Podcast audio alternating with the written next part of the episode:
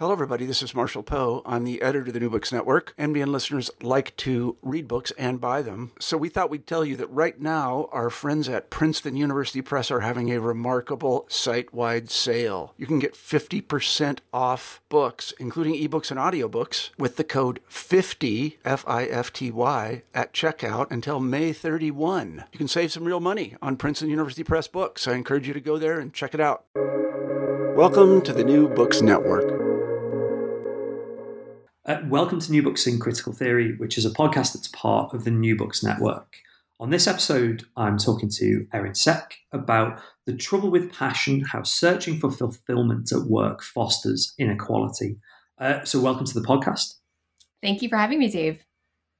Um, this is not only a really great book, but uh, I think it's a really important book because it speaks directly to where we are almost like as a kind of set of, of societies in terms of our relationship with work, but also in terms of how um, social inequalities, which um, many people argue are increasing, how they function and how they're sort of underpinned. And at the heart of the book is, and, and it's in the title, isn't it? This idea about passion being really important. And I suppose the place to start to discuss the book is this idea about the passion principle. And I'm really interested in what that idea is, how you sort of came to uh, theorize it, and, and kind of why it's it's such an important idea. Absolutely. It is one of those cultural ideas that really has been hiding in plain sight for decades and has uh, elided scholarly attention uh, to my great surprise when I started to study this. So, the passion principle is the general idea that the best way for us to make career decisions is to follow our passion, meaning to find fulfillment and meaning in our work, even if that means sacrificing things like job stability and a decent salary and dealing with contingent work. It's the notion that in order for us to think about having a fulfilling life, we need to find fulfillment in our jobs.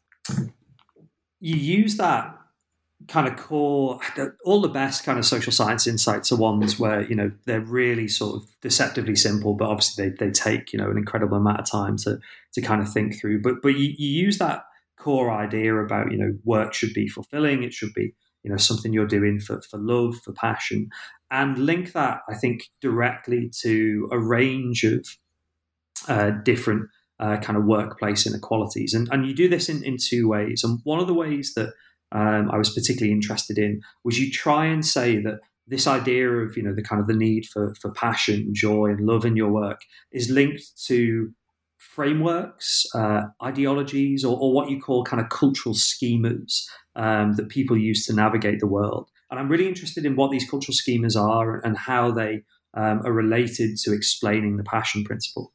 So cultural schemas hmm. are are sort of shared cognitive maps that we have about the world. And we can't navigate our social world without having theories about it, without having ways of understanding it. And so we rely on many different cultural schemas or these shared cultural models to make our way through our day to day lives and to make sense of the world that we face. And these cultural schemas are really important, particularly when we're thinking about uh, complex and often vague decision making points in our life. When we're asking ourselves, what should I do? How should I live? We lean on these cultural ideas to help us understand what our options are and what the pros and cons of those options might be if we were to pursue them. But what's so interesting is um, these cultural schemas are not just cognitive. They're not just mm. sort of like frameworks we have in our minds for for seeing and interpreting the world but they're also deeply emotional and deeply moral. So when we think about uh, taking one path that is al- uh, aligned with one particular cultural schema, like the passion principle, there's a sense of emotion, there's a sense of morality that's often attached to that. So when I talk about the the the passion principle as a cultural schema, what I mean is it's this thing that exists in the social world that people look to as a guiding principle, as a way of thinking about what their options might be for career decision making in one of the most um, powerful, consequential decisions that we make in our lives, uh, i.e., the decisions we make around our career paths. The, the, the other thing in, in terms of this um, development of the passion principle is, is, the the group that you're you're interested in, and I, am quite interesting. And we're going to talk about um, th- these um, individuals or this this set of, of workers in, in a lot of detail, obviously. But you, you kind of talk through how these cultural schemas and the cultural scheme of the passion principle plays out w- within a particular set of workers. So these are people who are going to college, who are making um, you know educational, but also as a result career decisions, and then uh, workers who have been to to college as well. And, and I'm quite interested in why you chose um, th- those individuals or, or, that that community to um, to test the passion principle ideas, or at least to kind of empirically uh, demonstrate them. Yeah, that's a great question. So, when we think about the labor market currently and the kinds of opportunities that people have available to them to uh, take into account various commitments and expectations and desires about what their career paths might hold, it's really only the college educated in the current labor market that even have the option for considering various opportunities, various perspectives on what kind of work they want and what sort of relationship they want to have with work. Increasingly, those without a college degree are really blocked from paths that will lead to um, a decent salary, that will lead to some kind of job stability. They're more likely to be in places where there's a lot of contingent work. They might be um, uh, minimum wage or uh, sitting right along the poverty line. And so to think about career decision making, outside the, college, the college educated workforce really requires it taking into account a whole host of other factors that are uh, much more constraining in the choices that non college educated uh, persons make. But I argue that. Um, it's that even though the passion principle is a space that is is a, a, consideration for those with a college degree, that doesn't mean it's not consequential for those without a college degree. And so, what I find is that in the labor force overall, regardless of education level, people really want work that they find fulfilling and meaningful. Um, and people who are um, without a college degree may often also be pressured to um, perform passion for their work, to perform their uh, blue collar, their service work as though they have passion. So, one of the best examples of this is a placard I saw um, in front of a Starbucks that said, um, uh, We have passion for serving you coffee.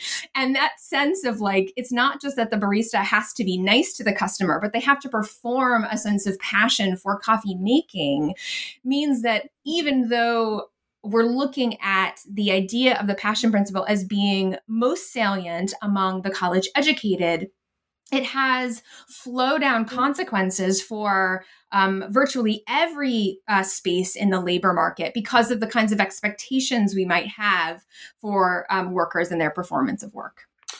I mean, there you, have already um, illustrated the idea of the kind of stratification of, of the passion principle. There, you've talked about the difference between, I guess, kind of um, particular kinds of service uh, work and particular um, qualifications that that people need uh, to do this kind of kind of work. And, and actually, like later on in the book, you talk about a couple of examples from um, you know, kind of going into I guess we call it the food industry, where there's a very different view of, of passion, and it very much is not working at Starbucks. You know, it's a very different part of, of food service, and that sense of kind of stratification almost kind of animates um, the the story the book is is trying to tell. And, and I guess one way of, of thinking about this is um, if you could give some examples about how the passion principle played out for the people you were interviewing and crucially, actually, how they talked about things like money. And to be really kind of, you know, sort of blunt about it, how people who had, you know, lots of privileges, who were affluent, had a very kind of, you know, different view about the passion principle, or at least the passion principle enabled them because of their resources to do very different things to their less privileged counterparts. Mm-hmm. So, um, in particular, uh, when I conducted interviews with college students, um, I conducted them when they were in college, and then I followed them up, uh, followed up with them um, when they were um, uh, two to five years out of college to sort of see what was what they were doing in the labor market. What I found was really striking. So, um, when students were in college, there was relatively little variation in attachment to the idea of passion seeking by socioeconomic class. So, um, almost regardless of the kinds of resources that students had available to them, they saw pursuing passion, most of them saw pursuing passion as the ideal way to think about choosing a major and the kinds of careers they would have down the line. But there was such a striking differential after they graduated in terms of who was able to launch this passion seeking into stable, decently paid employment that was aligned with their passion. And I found really striking socioeconomic differences there. And so students who graduated, who were from wealthy families, had what I called springboards and safety nets available to them. So, passion seeking in general often required um, a fair amount of, uh, of time uh, to be able to suss out what job aligned with one's passion, to find those jobs and to apply for them and get them. Sometimes that took months, sometimes even years for uh, graduates to be able to to to land in a position that was aligned with their passion. And often it also required downplaying financial concerns um, to put passion above it. So for the most wealthy students even sort of uh, upper middle class students they had safety nets in terms of financial support from family often to help them pay their rent to buy groceries um, as they looked for their job, but also springboards like connections that their parents might have in particular industries, or the ability to teach them how to navigate getting a job and interviewing in the um, professional labor force. That those who were from lower middle class and working class families just didn't have the same access to. And so when students went about seeking their passion with these differential levels of springboards and safety nets, you really clearly see the kinds of implications. So here's a couple of examples. So um, one student um, is from a wealthy family, went to Stanford, and um, graduated, and re- really wasn't sure what her passion might be, but really wanted a job that she was passionate about, and talked about how she didn't want to accept a job she wasn't passionate about because it might foreclose opportunities that she actually was passionate about. And so she kind of worked odd jobs and volunteered for a while for about three years before she finally figured out what her path was all the time bankrolled by uh, the support from her family both financially as well as um, uh, as as extra financially in terms of encouraging her to uh, take this long view on finding her passion this is really in stark contrast to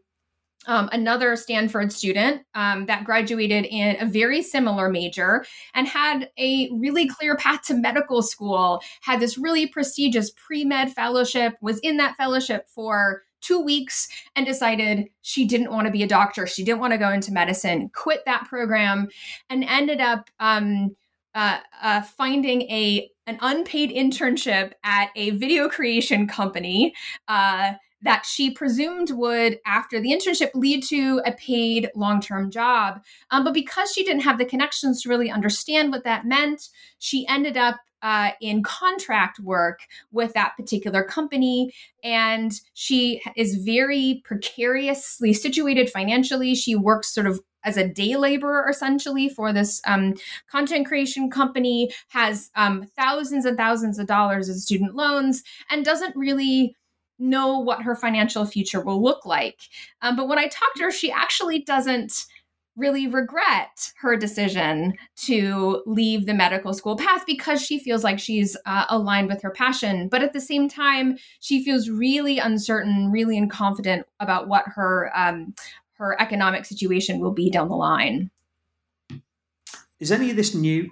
So, in some ways, like that, um, story of, of inequality um, you, you've, you've outlined there, and the different, um, I guess, kind of payoffs to being uh, passionate about your your choice of work, and indeed having the ability to choose um, your work and, and you know choose it by according to what what you really love and what you really want to do.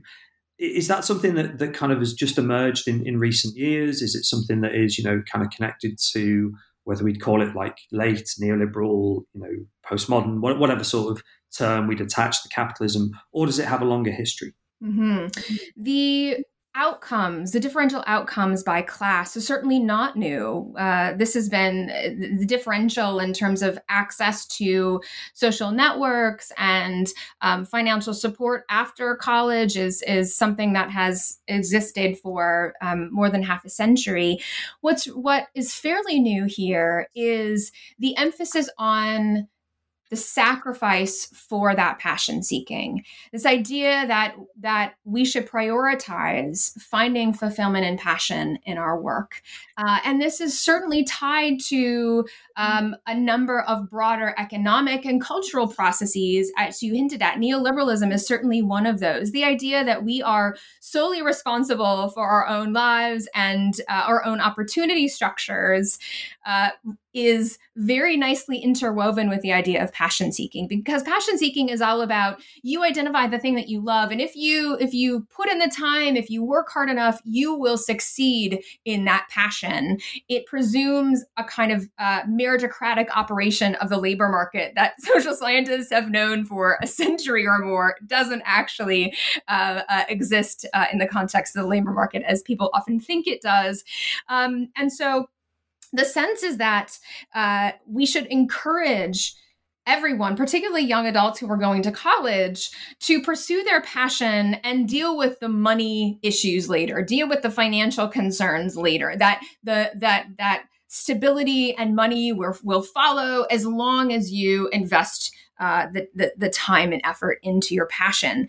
This also aligns um, really curiously with the increasing in precarity of the labor market since the 1970s. So we might imagine so so precarity uh, change obviously things like globalization deregulation um, in the united states but certainly uh, in uh, in other parts uh, of the western world had this really strong um, uh, decline in regulation deunionization uh, globalization that led to jobs being more precarious than they were in decades past. So maybe our parents or our grandparents' generations, if they got a college degree and went into the white collar labor force, they could sort of expect to enter a company and work in that company for sort of as long as they wanted to, as long as they were, as they were doing their job. There was an expectation that the company would take care of you more so than there is any of any kind of expectation along those lines today. But we've seen such a drastic shift in that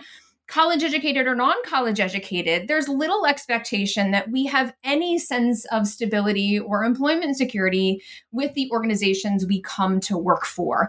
And we might have we might think that there is two potential responses to that. One response would be everyone is finding the most secure most stable employment they can possibly find. They get the job they look at what is needed where the openings are they major in that field and that's how they align their goals. But that's not what the pattern is. What i'm seeing is that instead people are saying well, the labor force is precarious anyway. I'm not guaranteed a job. I'm not guaranteed job stability. So I might as well find work that I love and find fulfilling.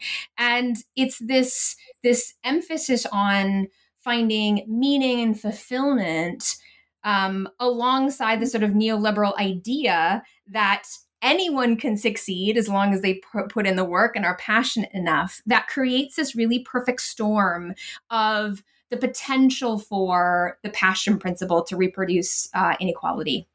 It'd be good actually too, and you, have given a, really nice um, example of, of, of, two individuals uh, already, but it'd be nice to really kind of pin down um, how things like risks and choices uh, are so unevenly distributed. Both um, at the kind of middle chapters of the book, I was really struck by, on the one hand, who takes risks, how they understand risks, what you know is even considered to be a kind of a, a risk is is really you know sort of differentiated by socioeconomic uh, status, class, you know, whatever sort of term you, you'd use for that.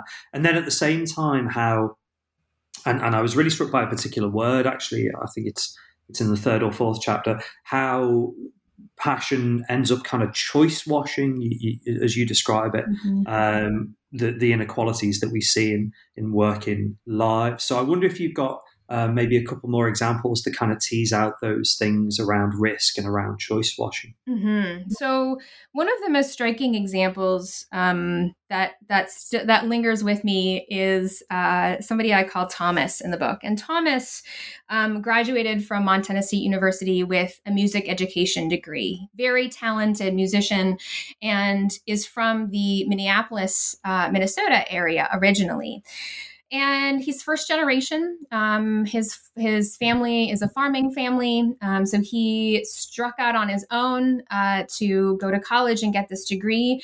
And from the very beginning, he'd be pro- he'd been promised by the college, by his program, by his instructors, by his his friends in the program that if he put in the work and he got the degree and then he put in the work when he left college, he would be able to be successful in whatever he chose to do with his music degree. And mm-hmm. Thomas moved back to Minnesota and started a music lessons business. And so this is something that you really have to kind of like scrape up potential uh, uh, clients until you get a de- decent client base, and then you're able to kind of sustain yourself with that client base. And Thomas explained that he was doing quite well. He had a really nice, strong client base and it was growing um, easily, but he couldn't get on top of his student loan payments fast enough. He had over $60,000 in student loan debt to his name, and he couldn't manage paying his expenses as well as his student loan debt as he was growing his business and ended up having to leave music lessons business entirely and went to work at um, a United Postal Service distribution warehouse, making seven, 15 $17 an hour. And I talked to Thomas about his experience, and he was so disheartened by the the expectation he was led to have about his opportunities within within his college environment among his peers and in the sort of general cultural narrative about what it means to to have a career and pers- pursue a passion. And he said the system kind of ate me up and spit me out. And in a lot of ways that's sort of what happened to him. He's back work he's working in a blue collar job um, with enormous amounts of student loan debt far outside of his passion. And we might imagine that if thomas had had um, family support that his parents would be able to would have been able to pay for his um, his uh, his education he wouldn't be carrying around this immense amount of student loan debt and would have been very easily able to continue his music lessons business. Maybe his he would have had parents that had some kind of connection in a professional space that would have allowed him access to more clients or um, clients that would pay uh, a higher um, premium on his lessons etc um, but because of the kinds of constraints that he had going into following his passion, um, the outcome of uh, his journey is quite strikingly different than what it might have been for somebody who had even just a little bit more safety nets and springboards to their name. And this really ties into the idea of choice washing. And choice washing is this sense that that we utilize a particular schema to explain away patterns of sociodemographic inequality in the United States. So let's take gender inequality, for example. So if I'm looking at gender inequality as a sociologist, I understand that there's structural and cultural processes that lead to the reproduction of that inequality that is based in uh, deep-seated inequities, processes of oppression, etc. Someone who utilizes a lens, a lens that choice washes that inequality through the passion principle might look at, for example, income inequality by gender or gender segregation and say, well, that's just a matter of people choosing differently paying fields. That women just happen to be interested and passionate about fields that don't pay as much as the fields that men tend to be interested in and passionate about. But of course, that belies the entire structure of differential valuation in terms of um, uh, how society values and rewards and pays uh, different occupations based upon whether they're male dominated or female dominated. But it also takes the idea that we can explain these deep seated patterns of inequity in society gender segregation in occupations, racial segregation in occupations, class and class segregation in occupations as the outcome of individual passion seeking. And if we use that explanation, nothing needs to be done. Because it is already based in choice, a neoliberal sense of personal responsibility and choice, then there's no policy solution that needs to be addressed, no social change or so, social movements that need to be kicked off. In some ways, um, this isn't a, a diss of contemporary sociology, but a lot of contemporary sociology would stop at that point actually and kind of say, well, look, we presented this framework as to how you know individuals are justifying decisions and how you know on a kind of social level these uh, collections of uh, maybe you know mistaken individual decisions un- underpin these unequal outcomes. But crucially, you pay off the book by saying, well, actually, there's there's another set of actors here, and that's employers. Mm-hmm. Um, and, and I was I was really you know delighted is the wrong word because it's you know quite a depressing set of, of discussions but yeah I, I, was really pleased to see that you, you, tried to bring in actually this isn't just you know a, a kind of an individual worker's concern but employers are, are really important here and actually they uh, are, are, very you know exploitative um, you know certainly they they have an, a really kind of central role in underpinning and uh, replicating the passion principle. And I'm fascinated to hear about what you know exactly it is that employers are kind of getting from um, having in, these passionate employees. One of the things I kept hearing in the interviews is that people were willing to uh, sacrifice a whole lot for work that they are passionate about. That might mean, as I said, salary and job security, but it also could mean um, a sense of having a long term trajectory in that organization, et cetera. And so it really raised the question of what how are employers benefiting from passion? And it's not a far stretch to imagine that if people are passionate about their work, they're likely putting in more hours, they're putting in more effort. They might be engaging in work uh, in time that might be otherwise set aside for leisure time and activities. And so I wonder to what extent not only did employers benefit from the passion of their employers, but might expect it and might exploit it. And so, what I found through a series of uh, experiments is that um, in potential employers who are looking at um, different application materials um, are not only more interested in workers that express passion for the job as compared to other kinds of uh, motivation for work like liking the organization or um, liking the salary or the lo- uh, location of the organization.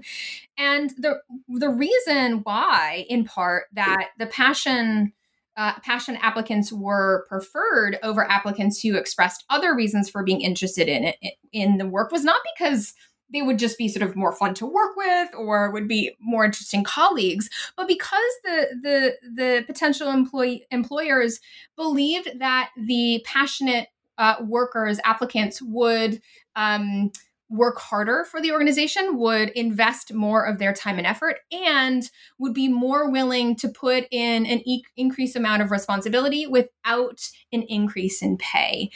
And so this helped explain why there was this preference for these passionate applicants. And so that suggests to us that employers don't just um, get more out of these passionate workers, but they use that as a way to assess and as a criteria for hiring people explicitly understanding that they will get more work, more effort from those persons. And you can see this all over the place in terms of job ads. People advertise for passionate workers all the time. And that's in part because of the kind of labor that you get from passionate employees. And the thing that concerns me as a sociologist, as someone who is concerned about labor market inequities, is the kind of exploitation that comes out of this, the kind of exploitation of people's passion that this suggests. And we don't often think about exploitation in a space where that work is freely given, right? We think about exploitation as something that's coercive, but the broader sense of exploitation is actually at the kind of system level or societal level, meaning that there's a group of people who are less valued, less rewarded for the work that they are engaging in than others. And this is certainly the case for people who are passionate about their work. And um, so I talk about uh, at the end of the book the kinds of considerations that workers should take into account about how they're showing up at work and the way that that their passion might be exploited. I mean, that, that was going to be my uh, concluding question, actually. Like, what, what should we do about it, both as workers? You know, what, what kind of advice do you have for in, individuals? And, and then, you know, maybe kind of more generally and at a social level, how do we get to grips with uh, the passion principle? You know, how do we sort of intervene to make it clear that whilst in some ways being passionate about your work is something that we should all be, you know, um, kind of supportive of, it actually has a whole range of of different, um, quite unequal payoffs, both in the labour market and in society more generally. Yeah, you're right that we want to think about this both at the individual level and also at the more sort of structural societal level. So at the individual level, I think we all have to remind ourselves that the labor market was not constructed to be a place for us to to find ourselves for self fulfillment. It was it was constructed as uh, as a process of of capitalist production and profit making. And so it is not the place that we should necessarily be situating our sense of self and our sense of identity. And so I talk about in the book um, what I call diversifying our meaning making portfolio. Uh, and by that, I mean seeking out, especially for those of us who are interested and enjoy our work to find other places that we can find a sense of identity and fulfillment that's less risky than uh, situating our sense of self and our sense of identity in the labor market and in our employment. And beyond that, we want to think about how we uh, talk to decision makers, to colleagues, to the young people in our lives about their own career decision making.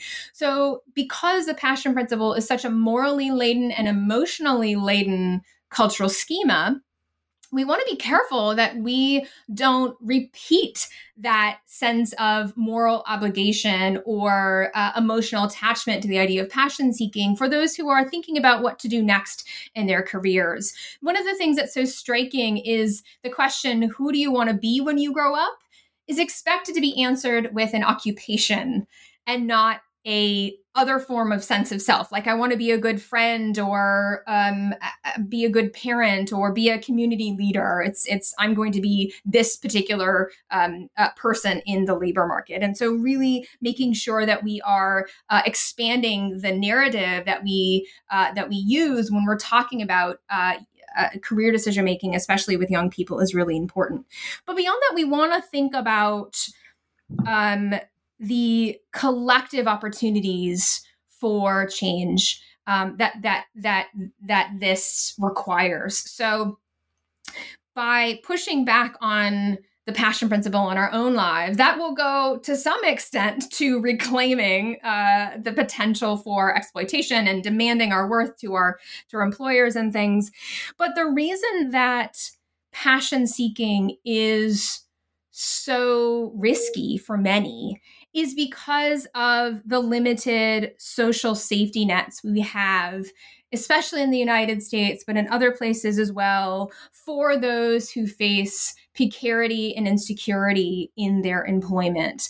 And so, if we can work to make work less precarious, um, undermine the uh, intense expectation for overwork and work devotion, especially among white collar workers, and really think about how we can improve uh, work uh, work experiences, work quality, not just for the white collar workforce, but for everyone. That can undermine the uh, riskiness and the negative outcomes of passion seeking this is an incredibly kind of rich um, area to, to, be working on. I think uh, both in terms of you know contemporary uh, challenges of, of work and labour markets, but also, as, as, you've noted, you know, the kind of discovery and, and mapping of the cultural schemas that allow inequalities to, to, to be replicated and, and to, to carry on. And I could see how there would be, you know, maybe certainly lots of papers, you know, maybe a couple more books in this area. But equally, after this kind of quite, um, I think, important and comprehensive contribution, um, have you lost your passion for the passion principle? what, what, sort of thing are you thinking about working on next? Um, that's, such a funny question. Um, so I am uh, working on planning out my next book. Um, it will be uh, roughly on what I'm calling inequality tales. So the cultural narratives that the public uses to understand and explain inequality. So this ties a little bit to what I was talking about with choice washing, but the general sense that um, that the public responds to uh, votes along and supports or doesn't support particular policy solutions about processes of inequality and disadvantage, in part by the way that they come to explain how those uh, disadvantages exist in the first place. And so I want to do a project that looks at how people explain inequality across gender and race and LGBTQ status and class as more of a kind of cultural scaffold for um, how people think about inequality. thank you